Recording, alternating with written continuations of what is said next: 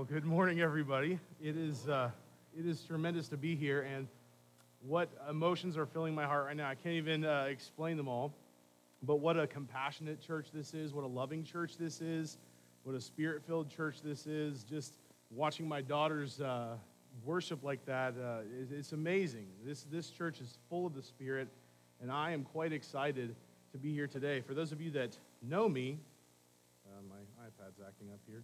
For those of you that know me, you already know who I am, but uh, those of you who don't, I am Cody McPherson, and I've been here in this community now for seven years working at Camden Primary, now known as Preble Shawnee Elementary School.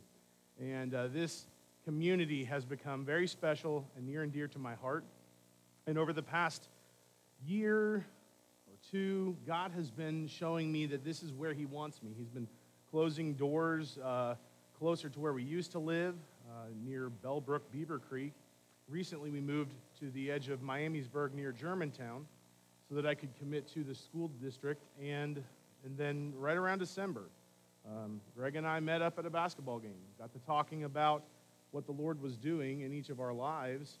And he realized I had moved to Miamisburg, and we got to talking about ministry. And, and one thing led to another, and here we are. And it's been two months in the making, so I'm very excited to actually be here. But again, the root of this juncture is that I have a desire to do more for the kingdom in this community. I don't want to spend 30 years of a career teaching without attaching it to the kingdom. I don't want to be said, Mr. M was a good music teacher, but he didn't disciple. Now, obviously, as a public educator, I'm limited as to what I can do in the building. So, this is a great opportunity, if it's the Lord's will, to disciple students of Preble Shawnee and other districts, of course, but this community, and to get them the gospel and work with families and disciple families so that we can all reach more people with the gospel. So it might surprise you to see me up here then if you know me as a music teacher, because I normally, that's all I do. Uh, but preaching is actually kind of in my DNA. My father is a preacher of a different denomination, but I grew up uh, hearing the word preached daily, or we, not daily, but uh, weekly. Yeah, daily, that would be something, wouldn't it? But weekly. And so every Sunday I would hear him preach, and maybe that's been passed on to me somehow. But feeling the Lord leading in my life, I do feel like preaching from the pulpit, teaching God's word is something that um, I don't have the seminary degrees, but I have the raw ability. And I pray the Lord would continue to grow in me as I uh, pursue this path of associate pastor and preaching from time to time. I do talk fast and I am excited. So hopefully uh, you're able to understand some things I say today, uh, but uh, I'll try to slow down a little bit here. Um, I heard from Pastor Greg that he takes you all through sections of Scripture. I like that kind of preaching, expository preaching of God's Word, because it's not my words that matter, it's the Word of God that matters. And so, uh, but I thought just a section of Scripture wasn't ambitious enough for us. So we're going to do an entire book of the Bible today, okay? Uh, I'm serious, actually, but it's, it's the book of Philemon. Would you turn there with me? If you grab a copy of God's Word in front of you, I'm reading from the New King James, so it should match up with what you read in your Pew Bible. Philemon is a one page book right before Hebrews. And boy, before I move on, what a great thing it is to see so many uh, young people with us and multi generation. It's amazing that your church has this multi generation. So praise the Lord for that. Back to uh, the sermon title here and the, uh, the book. It's Philemon. It's right before Hebrews. And you might be wondering how in the world is a 25 verse book included in the canon of Scripture? I mean, shouldn't a book be longer when we have books like Psalms and Romans and Acts? Well, actually, Philemon's not alone. Jude, 2nd John, and 3rd John are all 25 verses or less. So God, clearly through his Holy Spirit, can teach us lessons even from the shortest of, of books, and that's uh, what I pray we will see today. So if you would join me in prayer as we pray that God would open our hearts to the meaning of Philemon and that we could apply it. Let's pray. God, we come to you in prayer today, quieting our hearts, quieting our minds before you. We ask you that you would come into our, our minds and our hearts and, and you would focus us on your word this morning. Help the words, Father, that I say this morning to not be my opinions or my feelings, but rather may my words be rooted and grounded in spirit and truth that comes from the Spirit of Christ living within me. Help me to exposit the word this morning so that we could learn what you were inspiring in this book, Philemon. So we, this is our prayer this morning. In Jesus' name, amen. Many of us are familiar with the story of a contractor, a crooked contractor who rips you off. I did a show of hands, I'm sure all of us have had a time in our life where we've been ripped off by someone who we paid to do work. Maybe they did a poor job, or maybe they just completely ripped us off. Well, I have a story for you from Florida, Orlando, Florida. The title of this article said, I feel like he took my money and ran. Contractor accused of taking big deposits, not doing work. It's the classic contractor trap in Florida. You've paid a big deposit, but the work is never started. Hurricane season is here, so Stephen Rivera hired storm restoration services in Altamonte Springs to replace his leaky roof and prevent more damage. He said, Oh, it's going to take me just two or three weeks probably to get the materials, and then we'll get the job done in one day. But Rivera said that his insurance approved the job and he paid storm restoration services $6,000 in a deposit, but months later, he still doesn't have a new roof and has tried repeatedly to get a hold of the company. Nothing. No answer, no replies, no nothing. I feel like he took the money and ran. How many of us have a story like this in our lives where we've been ripped off by somebody, right?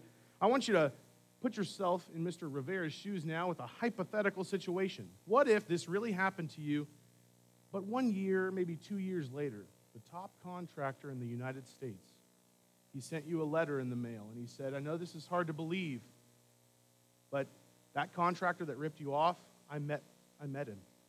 And he is now a member of the Roofing Association of America, and he's one of the best. And I'm going to send him back to you to do that work. Please receive him. What would you do? What would you do if that happened to you? Would you actually receive this man back for a second chance? Would you trust him if he came knocking on your door? I think most of us would probably say absolutely not, right?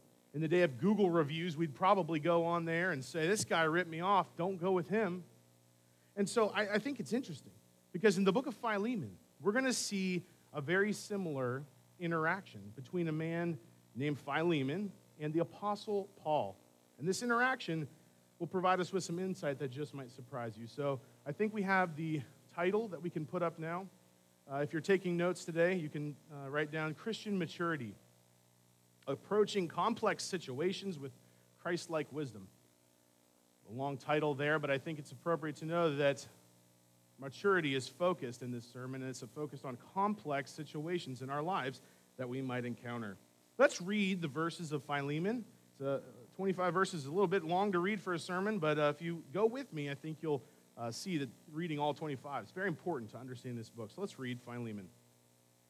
Paul, a prisoner of Christ Jesus, and Timothy, our brother, to Philemon, our beloved friend and fellow laborer, to the beloved Apphia, Archippus, our fellow soldier, and to the church in your house. Grace to you and peace from God our Father and the Lord Jesus Christ. I thank my God, mentioning, making mention of you always in my prayers, hearing of your love and faith which you have toward the Lord Jesus and toward all the saints, that the sharing of your faith may become effective by the acknowledgement of every good thing which is in you in Christ Jesus. For we have great joy and consolation in your love because the hearts of the saints have been refreshed by you, brother.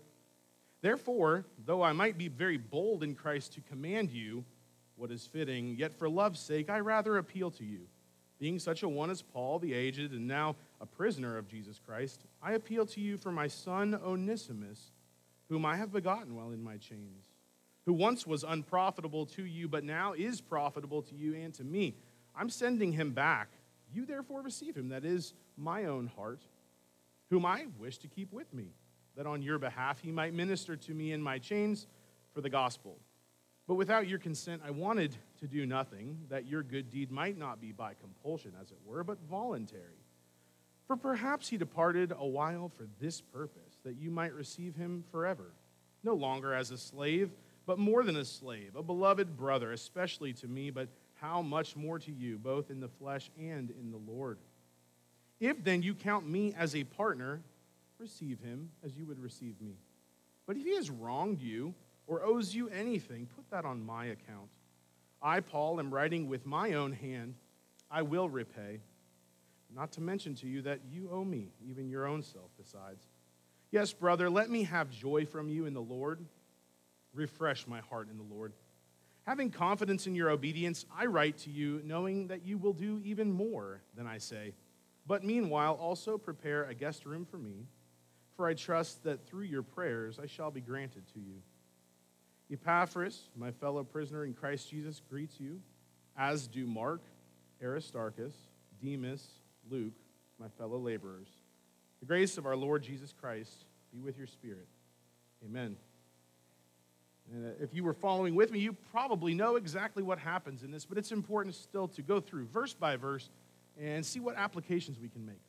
But before we do that, I want to give you some background on Philemon that I think is critical to understanding this book. It was obviously written by Paul. We know verse 1 clearly says Paul is the author, and he's in prison, and he identifies himself as an aged person. I'm not saying that he's old, but he's in his 60s. I don't think in 2022 that means you're old, by the way.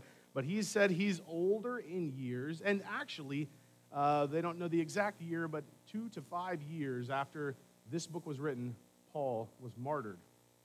And so he is nearing the end of his life, wishing to minister to young leaders of the churches and to young churches so that the gospel can be carried forth in the first century. He is, of course, the former persecutor of Christians whom God has chosen on the road to Damascus. He said, Saul, why are you persecuting me?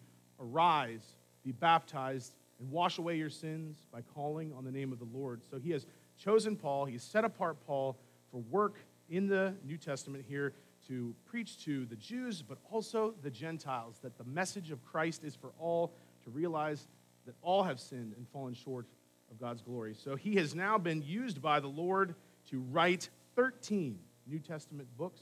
Many of us consider Paul to be our favorite writer. You know, he's just so prolific in his writing that we, uh, we really attribute much to, of our learning in, through Christ to Paul.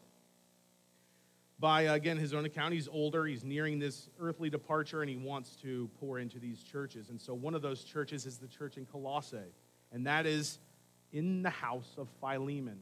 Now, keep your place in Philemon, but if you would, also turn to Colossians 4. We're going to be looking at some verses in Colossians 4 that prove this church is Colossae, all right, the Colossian church.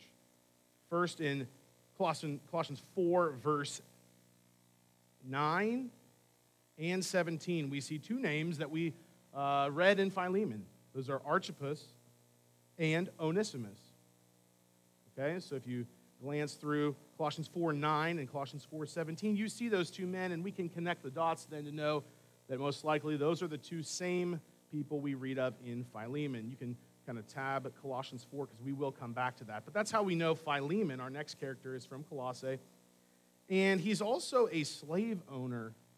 So we know he's probably pretty wealthy because to own slaves, you had to have some wealth. And if the church is meeting in your home, then you probably have a big home. Uh, so, as we know, wealth can kind of be a snare. So, that's just something important to note about Philemon.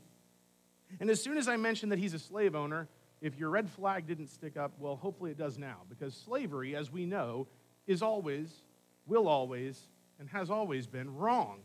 All right? So, why in the world is slavery even in the Bible? This is something that people throw at Christians to try and trip us up, to try and say, look at you, you're inconsistent. You slavery's in your Bible. But there's really an explanation for this. First of all, uh, and I don't want to go exhaustively into this topic of slavery. If you want to do your own research, I encourage it. Very interesting topic. But it's important to know that it's not the same slavery that we know of in America, where Africans were shackled and sold and abused and tortured and forced into labor. That is obviously despicable, and thankfully it's, it's not in our country anymore. Uh, and also, we're told in Colossians 4, this is where I want you to look again in Colossians 4, verse 1 Specifically, masters are told, it says, Masters, give your bondservants what is just and fair, knowing that you also have a master in heaven. So, most likely, the slavery of this time was more of an employee employer relationship where someone of poverty could kind of give themselves over to someone of wealth, like Philemon, and become a slave, uh, a bondservant, if you will. And they would learn a trade. Maybe it was woodworking, maybe it was making clothing, whatever the slave owner would need. They would learn that trade and become quite skilled, actually, in that trade.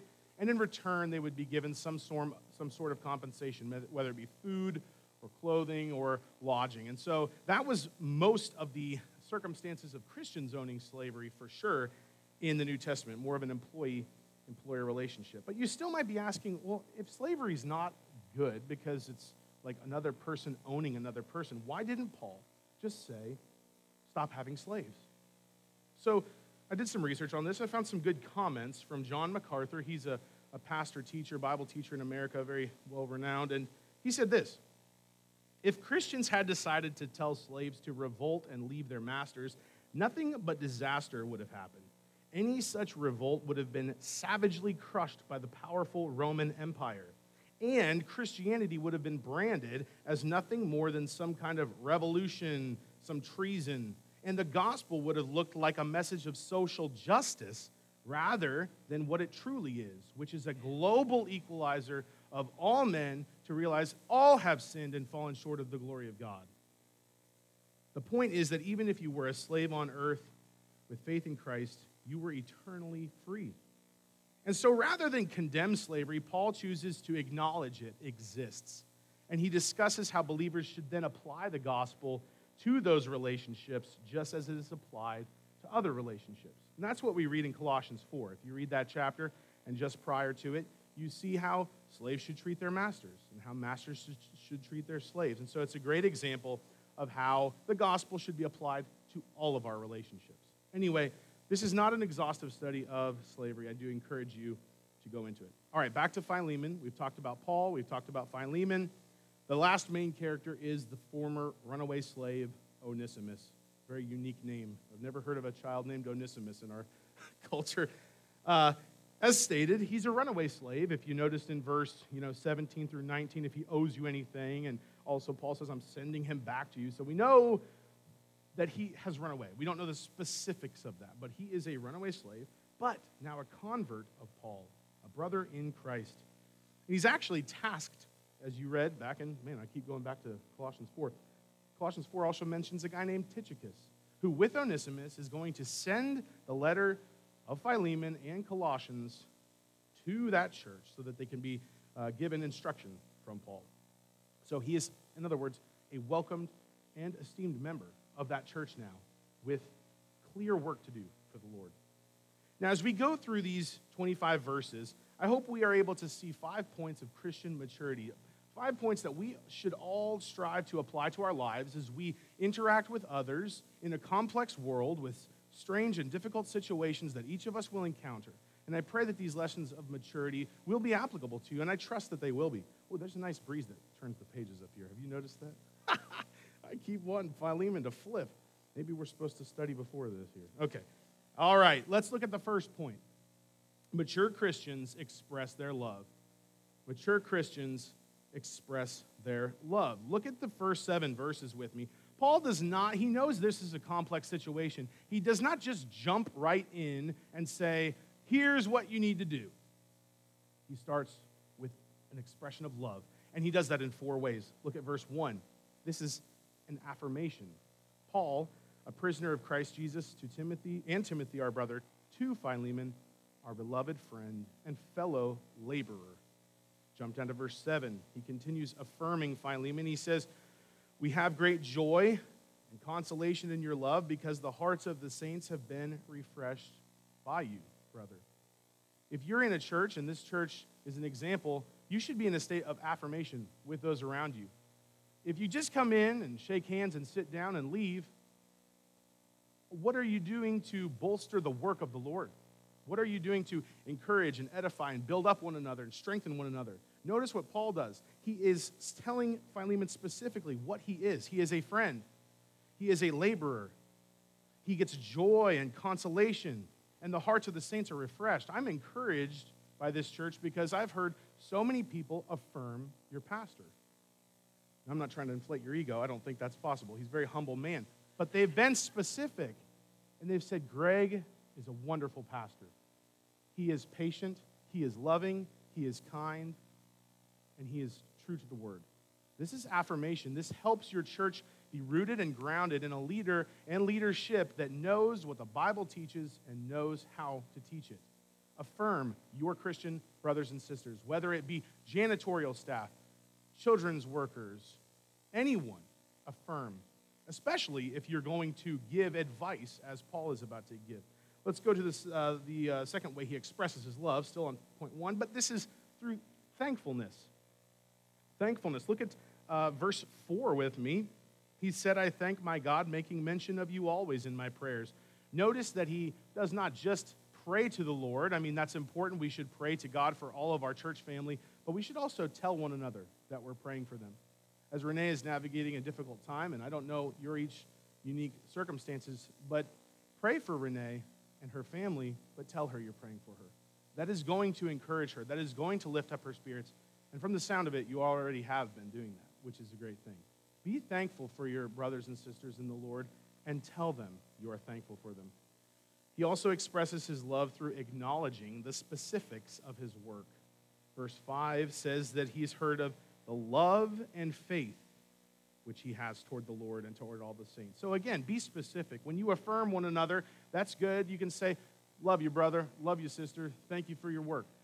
But go into specifics. Thank you for keeping our church clean. Thank you for doing the secretary duties. Thank you for running the children's ministry. Thank you for running the nursery. Whatever it might be. Thank you, deacons. Thank you, anyone.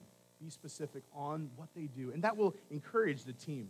Now, what does all of this do? When you're, when you're encouraged, when you're uh, prayed for, when you're affirmed, it not only encourages you, but it gives you a sense of that what you're doing in the Lord is, is right. If you're not hearing something of affirmation, you either need to check what you're doing to make sure it is of the Lord, or maybe you need to reach out to others and show them what affirmation looks like. So, again, we need to express our love. It's a very important thing. Seven verses here aren't for nothing. This expression of love needs to be in our life if we want to claim to be mature in Christ. The final way he is uh, expressing his love is through petition. Verse 6 says he prays that the sharing of the faith may become effective by the acknowledgement of every good thing which is in you in Christ. Make no mistake, the things that we are affirming in one another are not of ourselves. There is nothing good that we can do but through Christ. We're affirming that. Your past, is irrelevant if you're in Christ. You can be used in a mighty purpose, and that's what we should be praying for one another. Use this person. Please, Father, use Greg to lead this church to be sound in the word. Those type of things. Affirm and petition the Lord to use us as he would. Again, nothing within us is possible to do good. We must petition from the Lord.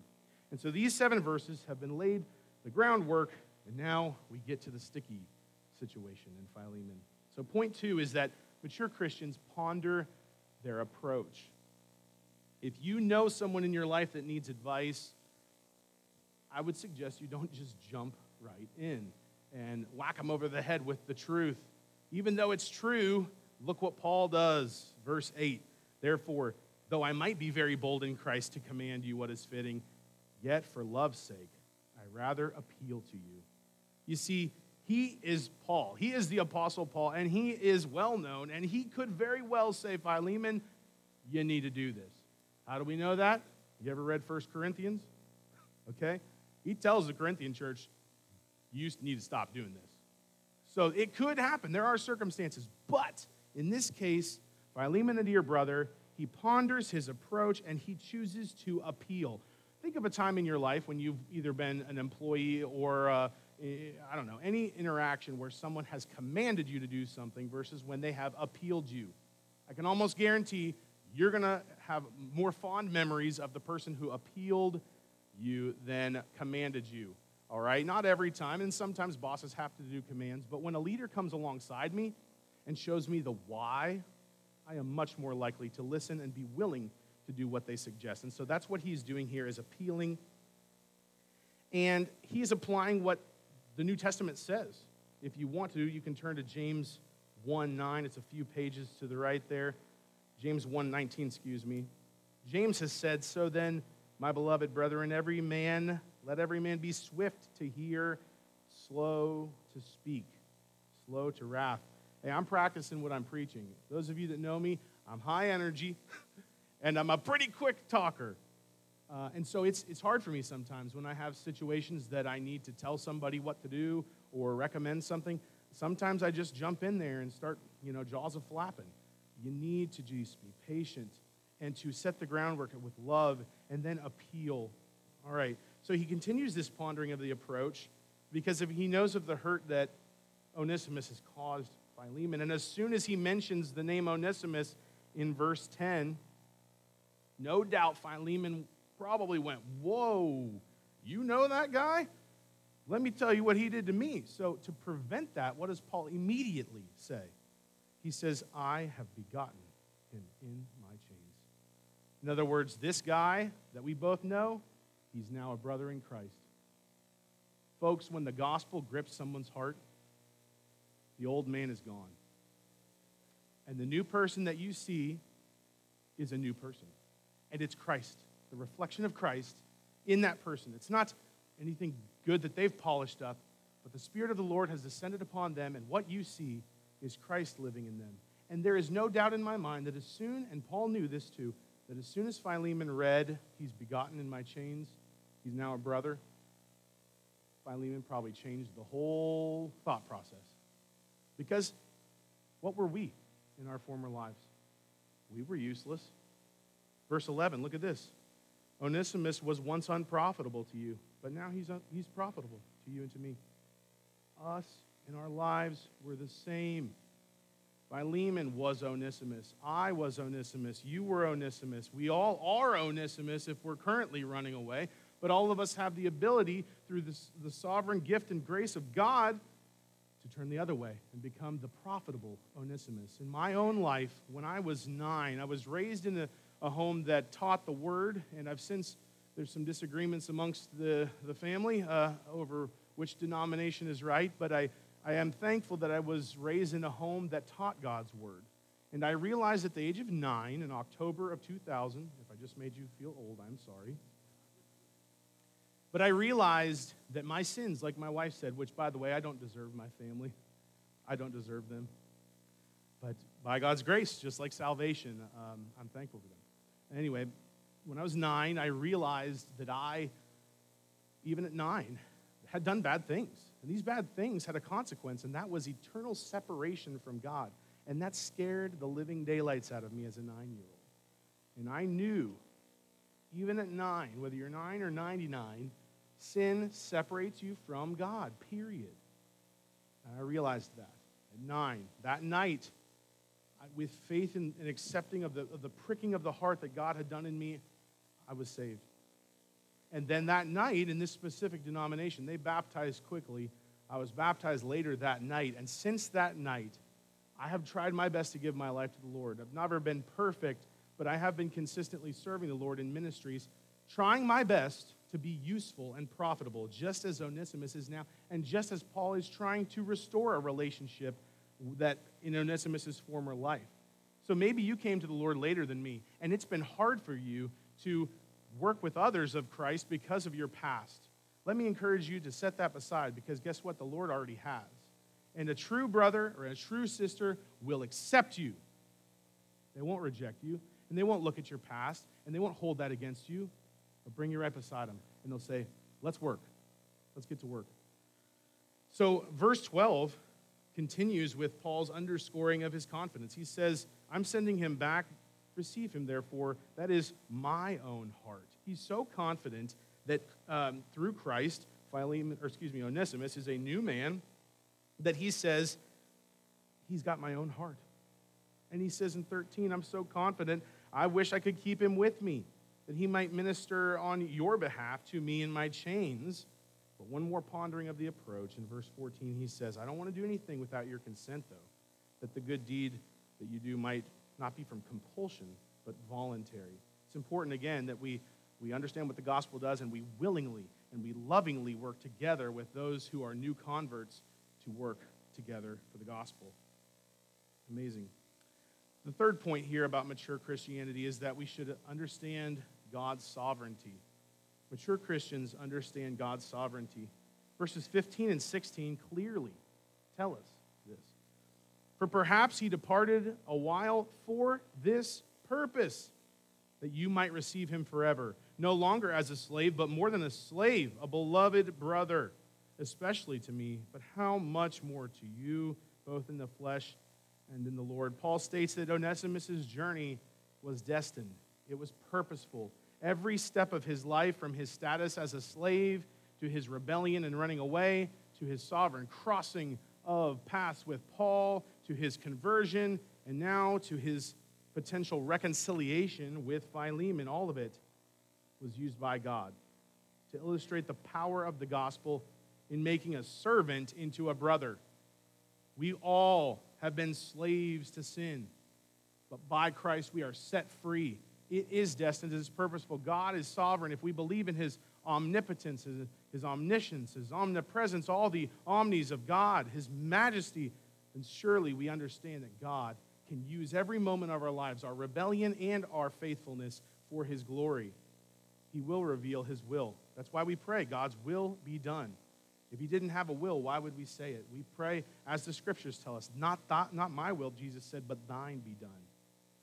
So God has a will, and he does reveal that to us. And we can even see in our moments of rebellion, while those were obviously moments of our choosing sin, but he's using that to ultimately pair us with him, and we can then maybe find someone along our way that has a struggle that we did. And we can say, you know what? I used to struggle like that, but God changed me and He can change you too. So don't underestimate what God can do in someone's life. If you have a wayward family member, a wayward child, don't give up on him.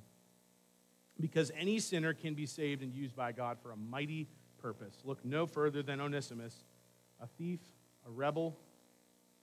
He used Onesimus. He can use someone in your family or your life as well. And may it be a guide for us then in our daily lives that every relationship we have is a part of God's purpose. Every relationship. Fourthly, mature Christians model Christ's sacrifice and forgiveness.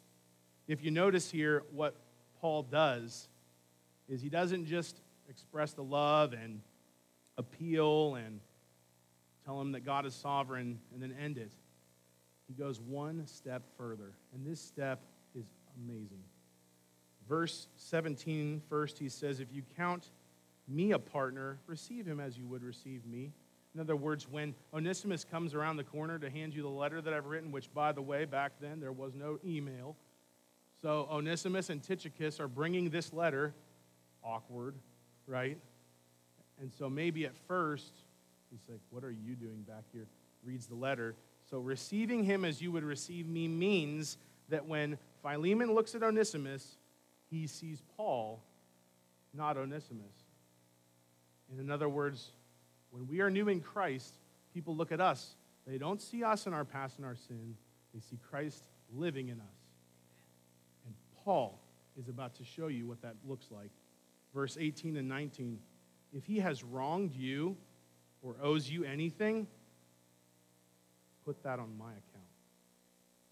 I, Paul, am writing this with my own hand. I will repay. We'll get to the second half there in a second, but does that sound familiar? It should.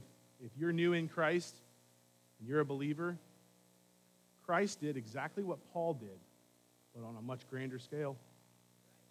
He took the sins that I had done of my own selfishness, and he said, I'll take them right here, and I'll pay for them. And the debt is wiped clean, and now there is no record of wrong. Now, I'm not saying you have to specifically pay for other people's debts, but I am saying that the spiritual discipline of looking upon others who are maybe young in the faith, who have some mess from their former life, help them. Don't just, you know, a welcome to the church and then never connect with them. Find ways to help young converts. Find ways. Maybe it is taking their debt. But the, the essence of this is that we should model what the gospel has done in our life. Christ took our debts, He paid for them on the cross. And so then, what does that do? It propels our lives into that direction to model the forgiveness and sacrifice which has been lavishly shown to us. The least we can do is to show others such love. So, you might be wondering why he, in verse 19, goes the direction he goes. Not to mention to you that you owe me your own self. Not to mention you, you know, you owe me. Uh, a little interesting, but I, I really think he's not meaning this as a guilt trip, but a simple reminder of reality. Folks, the Bible says, Beautiful are the feet that carry the good news of the gospel. How can you believe unless you have heard? So clearly here, clearly here, Paul is saying, Philemon, just to make sure you do restore this relationship, remember for one swift second that unless you had heard from me, the gospel, you would be gone too.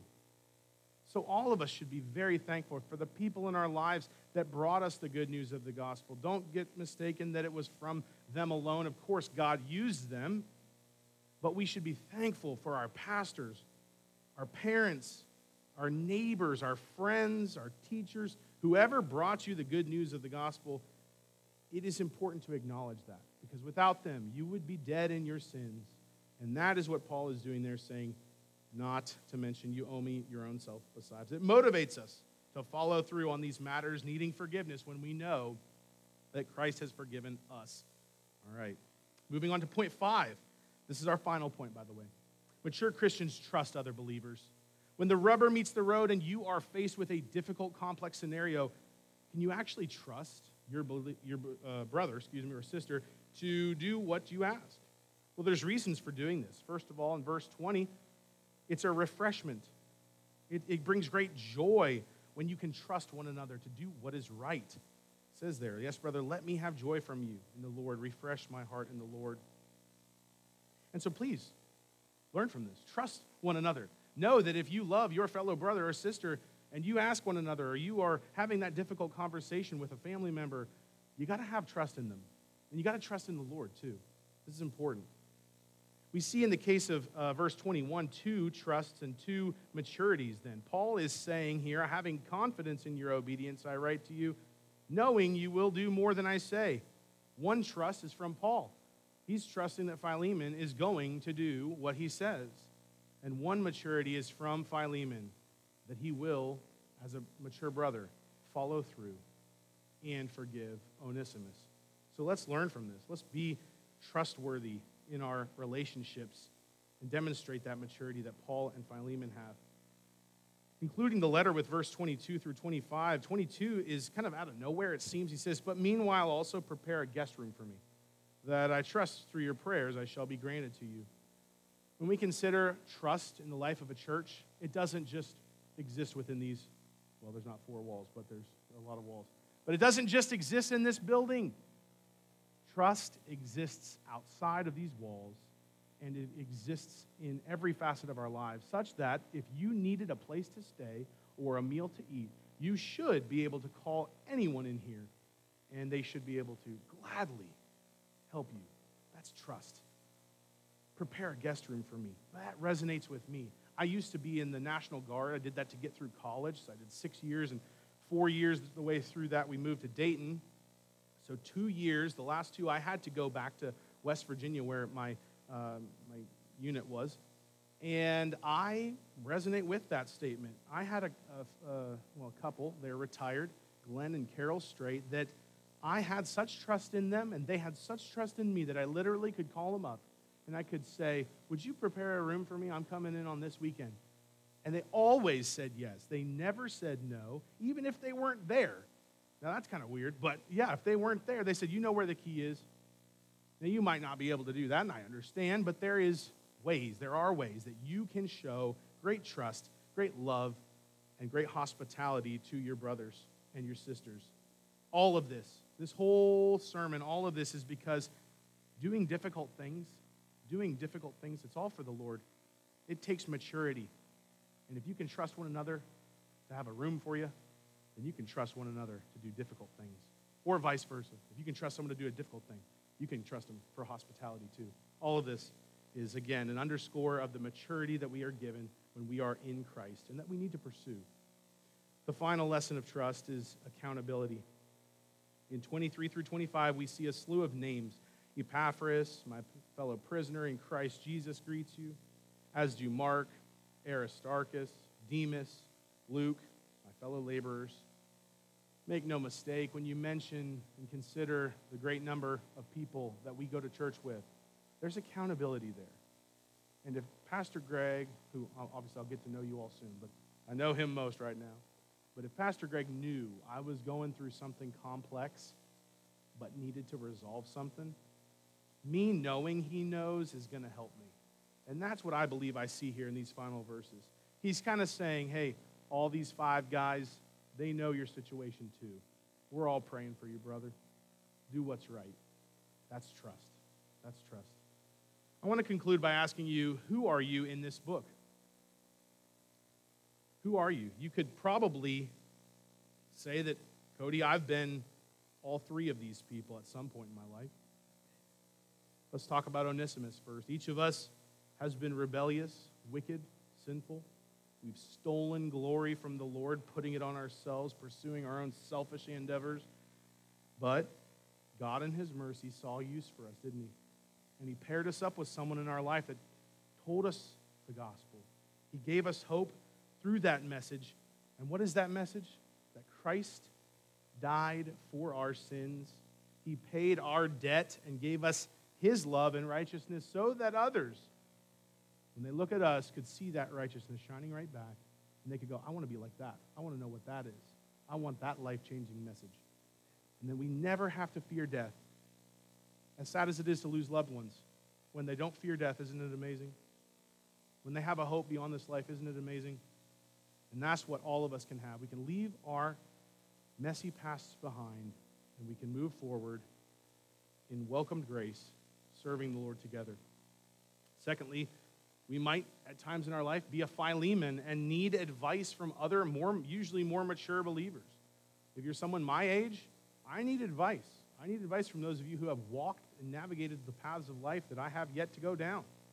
And there might be a time in my life where you need to pour a counsel into me.